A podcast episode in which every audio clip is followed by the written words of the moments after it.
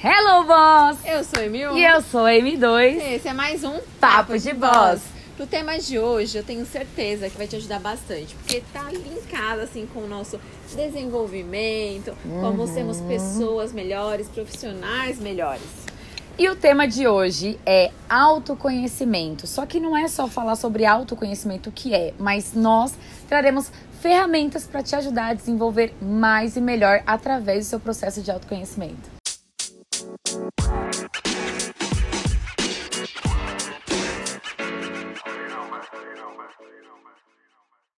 É, a gente vai quebrar, na verdade, algumas crenças aqui também, com É. algumas ferramentas que a gente usa. Uhum. é, e que a gente também tinham crenças, né, lá atrás de que não funcionava, de ai, que só doido, doido, doido podia fazer, enfim. E, e quando a gente virou essa chavinha, realmente entendeu o quanto isso poderia é, nos aproximar daquilo que a gente queria, nos conhecemos melhor com relação aos nossos sentimentos também. Gente, é, virou, libertador. É libertador. É e virou libertador. realmente assim, mudou muita coisa na nossa vida. É, o autoconhecimento em si é você olhar para dentro de você, se autoconhecer para descobrir realmente o que você deseja para sua vida. Os sims e os nãos que você vai dizer, o que você aceita, o que não aceita, o que você quer conquistar, quem você quer ter ao seu lado, enfim. Só que não é tão simples assim quando a gente fala, né? É muito difícil. E para você ter o seu desenvolvimento, para você desenvolver o seu autoconhecimento mesmo, se conhecer, a gente tem vários meios para isso. Seja livros, sejam pessoas, amigos, essa rede de apoio que a gente já tem, que é a nossa família, amizades, professores, pessoas mais próximas, mas nós temos também outros profissionais que podem nos auxiliar, como por exemplo, o psicólogo, o psiquiatra, terapias e afins também, que ajuda bastante a gente a identificar o porquê somos assim, ou o que realmente queremos ser e conquistar. agimos, né? É. Muitas coisas aconteceram quando, na fase de quando a gente era criança, que a gente Uhum. traz pra fase adulta também. Alguns traumas que são lá de trás, que a gente não Que sabe. nem é nosso, né, às é, vezes. que a gente aprende a ressignificar também. Aham. Pra quem não sabe, né, nos primeiros sete anos de uma criança, estou lendo muito sobre isso por conta da Maria Eduarda. É, é uma fase de formação ali, é a fase que ela realmente capta mais coisas dos pais e da pessoa que está ali ensinando, que aí, no caso a linha de frente seria ou os pais ou os professores, Sim. e vai nortear realmente como vai ser a vida da criança, né? Depois que ela entra na adolescência e fase adulta. Então, os sete primeiros anos são primordiais. E o que, eu- que a gente combina muito, né? Tanto eu quanto o, o pai da Maria. É de sempre dar nomes para os sentimentos para que ela veja já a gente como referência, como exemplo. Então, ah, se eu estou brava, eu digo, entender esse sentimento dentro de mim. Eu estou brava por conta disso. Então, dar nome ao sentimento. Estou feliz, eu estou chateada, enfim. Tô triste. É, não falar, tá com a cara fechada, tá, o que, que você tem? Não sei. E por muitos anos eu fui essa pessoa. Foi mesmo.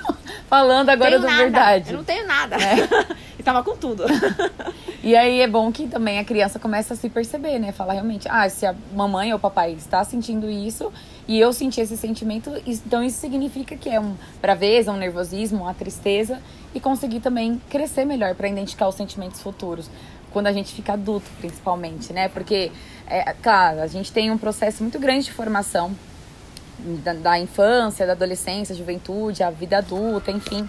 Só que eu, passando para a nossa fase agora, dos 30 anos, hoje a gente tem uma maturidade muito diferente e também uma percepção, né, Cis, referente a esses sentimentos. E a gente só conseguiu também, e consegue até hoje, às ve- às vezes a gente descobre do nada, e ela me liga e fala, você não sabe que eu descobri o porquê que eu sou assim, ou porquê isso acontece com a gente, e a gente fala, nossa, faz total sentido. E a- quando a gente tem esse tipo de percepção, a gente consegue realmente melhorar o nosso posicionamento, né? Como pessoa, como parceira, no relacionamento, na, na própria família.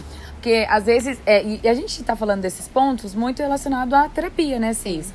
Porque a terapia, ela nos ajudou, é, ela tem um. Ela nos ajudou e nos ajuda muito nesse processo. Eu costumo falar que todo mundo deveria passar por terapia. Por Mas é que tá, só quem fala isso é quem já quem faz pa- terapia. Exatamente. Por quê? A gente tem aquela crença que para quem faz terapia ou quem passa por psicólogo, psiquiatra principalmente, que às vezes é muito mais profundo, né? É porque tem algum problema muito sério, seja algum problema psicológico, enfim. Só que não é isso. Eu costumo, quando eu falo sobre a terapia, eu costumo dizer que, assim como a gente vai no, no clínico geral, fazer exame de sangue, no, no, no ginecologista, enfim, o, o psicólogo, o psiquiatra, ele é especialista nossa mente, né? Nos comportamentos. Então, assim, por que, que a gente não vai também atrás para entender a nossa mente? Por que, que eu sou assim, né? Ou por que, que eu fico nervosa quando uma pessoa vem contra a minha opinião, por exemplo? Então, a gente começa a olhar muito lá para trás. Claro que a gente tem, é, tem o histórico familiar, que muitas vezes contribui com esse processo, Sim. mas às vezes foi até algo mesmo que você fez na sua adolescência ou na sua vida adulta que já gerou um bloqueio, um trauma para você. E quando a gente passa por esse processo de autoconhecimento, não é de terapia e também autoconhecimento, não é só um momento de desabafo, né? Porque eu poderia muito bem ligar para minha irmã, por exemplo, como a gente sempre faz, e falar, olha, eu tô sentindo isso, tô pé da vida, tô isso, eu tô aquilo, mas na verdade, muitas vezes a gente só quer desabafar e não quer aquele aconselhamento correto, né? Um direcionamento de como resolver aquilo. E outros profissionais contribuem com a nossa eh, profissionais dessa área, por exemplo, contribuem para a gente identificar esses pontos que são assim extremamente importantes. Pra vocês terem ideia, eu vou compartilhar uma coisa que eu nunca compartilhei com ninguém, nem particular, com você, hein? Nem com você. Quando eu era, a gente não, não somos paulistas, né? Moramos em São Paulo hoje, mas é. nós nascemos aqui. Ambas nascemos no Nordeste, de meio, né? Migrado, então com a nossa família, enfim. Eu vim pra cá com seis e minha irmã com três anos. Então já tinha basicamente o sotaque mais formado. E naquela época da escola, a gente sabe que criança não tem uma maldade, as criança brinca, né? É. E hoje, hoje tudo é bullying. Hoje tudo é bullying. Hoje tem nome, né? né? É. é. a gente sobreviveu. Ó. Pessoas de 30 anos passaram aí muito bem por isso. É, mas eu lembro que meus amiguinhos de escola, né, falavam muito do meu sotaque. Tipo, a forma como eu pronunciava, principalmente palavras com R no meio, tipo, porta, e aí, durante muito tempo, eu evitei falar ou falava mais rápido essas palavras para não ter esse julgamento. E eu levei isso para minha vida adulta. Então, ia apresentar alguma coisa, eu já ficava nervosa por conta disso. Ai, vou, vou ser, vou, eu vou ser julgada, a forma como eu falo, enfim. Então, mas a partir do momento que eu entendi qual era, né, o, o problema que me trouxe, que, o que, que causou lá né? atrás, isso, o que causou o bloqueio, eu consegui ressignificar. Hoje eu ainda continuo falando rápido, continuo porque eu sou acelerada. Mas eu tenho consciência do porquê isso aconteceu lá atrás. Então, minha vida ficou muito mais leve depois disso. Perdoei os amiguinhos. Tá tudo certo. Tá tudo certo. Segui minha vida, mas é importante a gente ter esse, essa consciência, né? Quando a gente passa a nos conhecer melhor, Sim. tudo na vida fica mais leve, a gente passa a entender os, os motivos do porquê a gente age de tal forma ou não age de tal forma, e claro e a gente também passa também a ajudar outras pessoas, porque eu sei que se eu ver alguém passando por uma situação dessa, eu vou ser uma das pessoas que vai acolher e te falar, tá tudo bem. É bom você ser diferente, você é especial dessa forma, enfim. Que foram coisas que não aconteceram, né? Que as pessoas apontam o dedo por é. você ser diferente, por você ter uma linguagem diferente, é, muitas vezes ter um tom de pele diferente, enfim. A gente sabe que essa questão da. mudou muito, né? Mudou. preconceito, enfim, a sua opção sexual também ser diferente, mas que ainda há o julgamento, porque o que é diferente de você não é que não é certo, né? Não é existe isso. É. Só é diferente, é a opção da pessoa. Exato. E é, se vocês olharem, olhar toda essa fala dela, quantas histórias assim, todo mundo deve ter uma história parecida, né?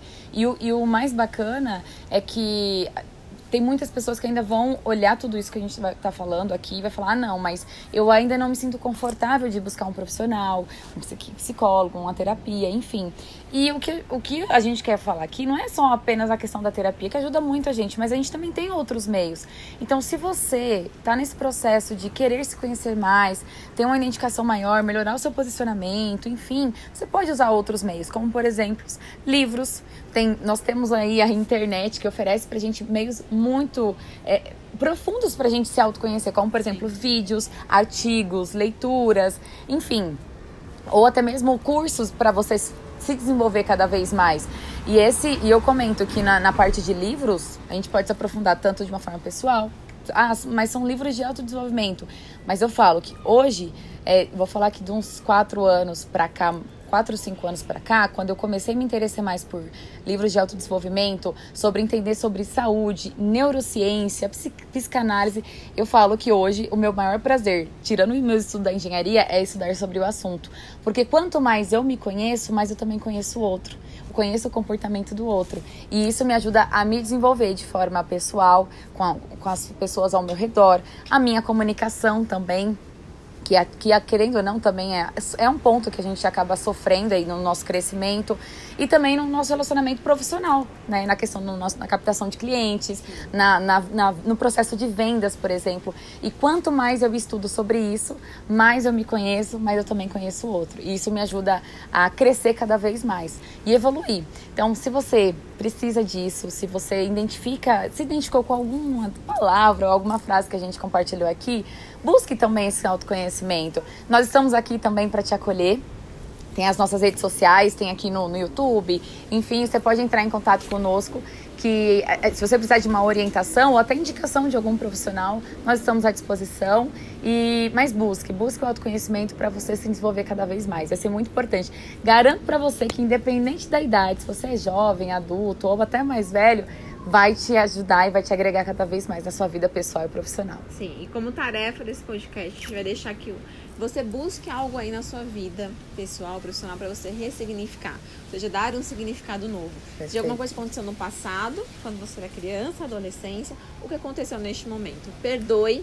E é, eu perdoar não é pensando no outro, é pensando em si mesmo. Para que você pare de carregar esse peso. Então, deixa para trás, não fazem para você. Então, ressignifique. E a gente sabe que vai fazer muita diferença na sua vida. Perfeito, né, gente? Uhum. E esse foi mais um Papo, Papo de, de Voz. Voz.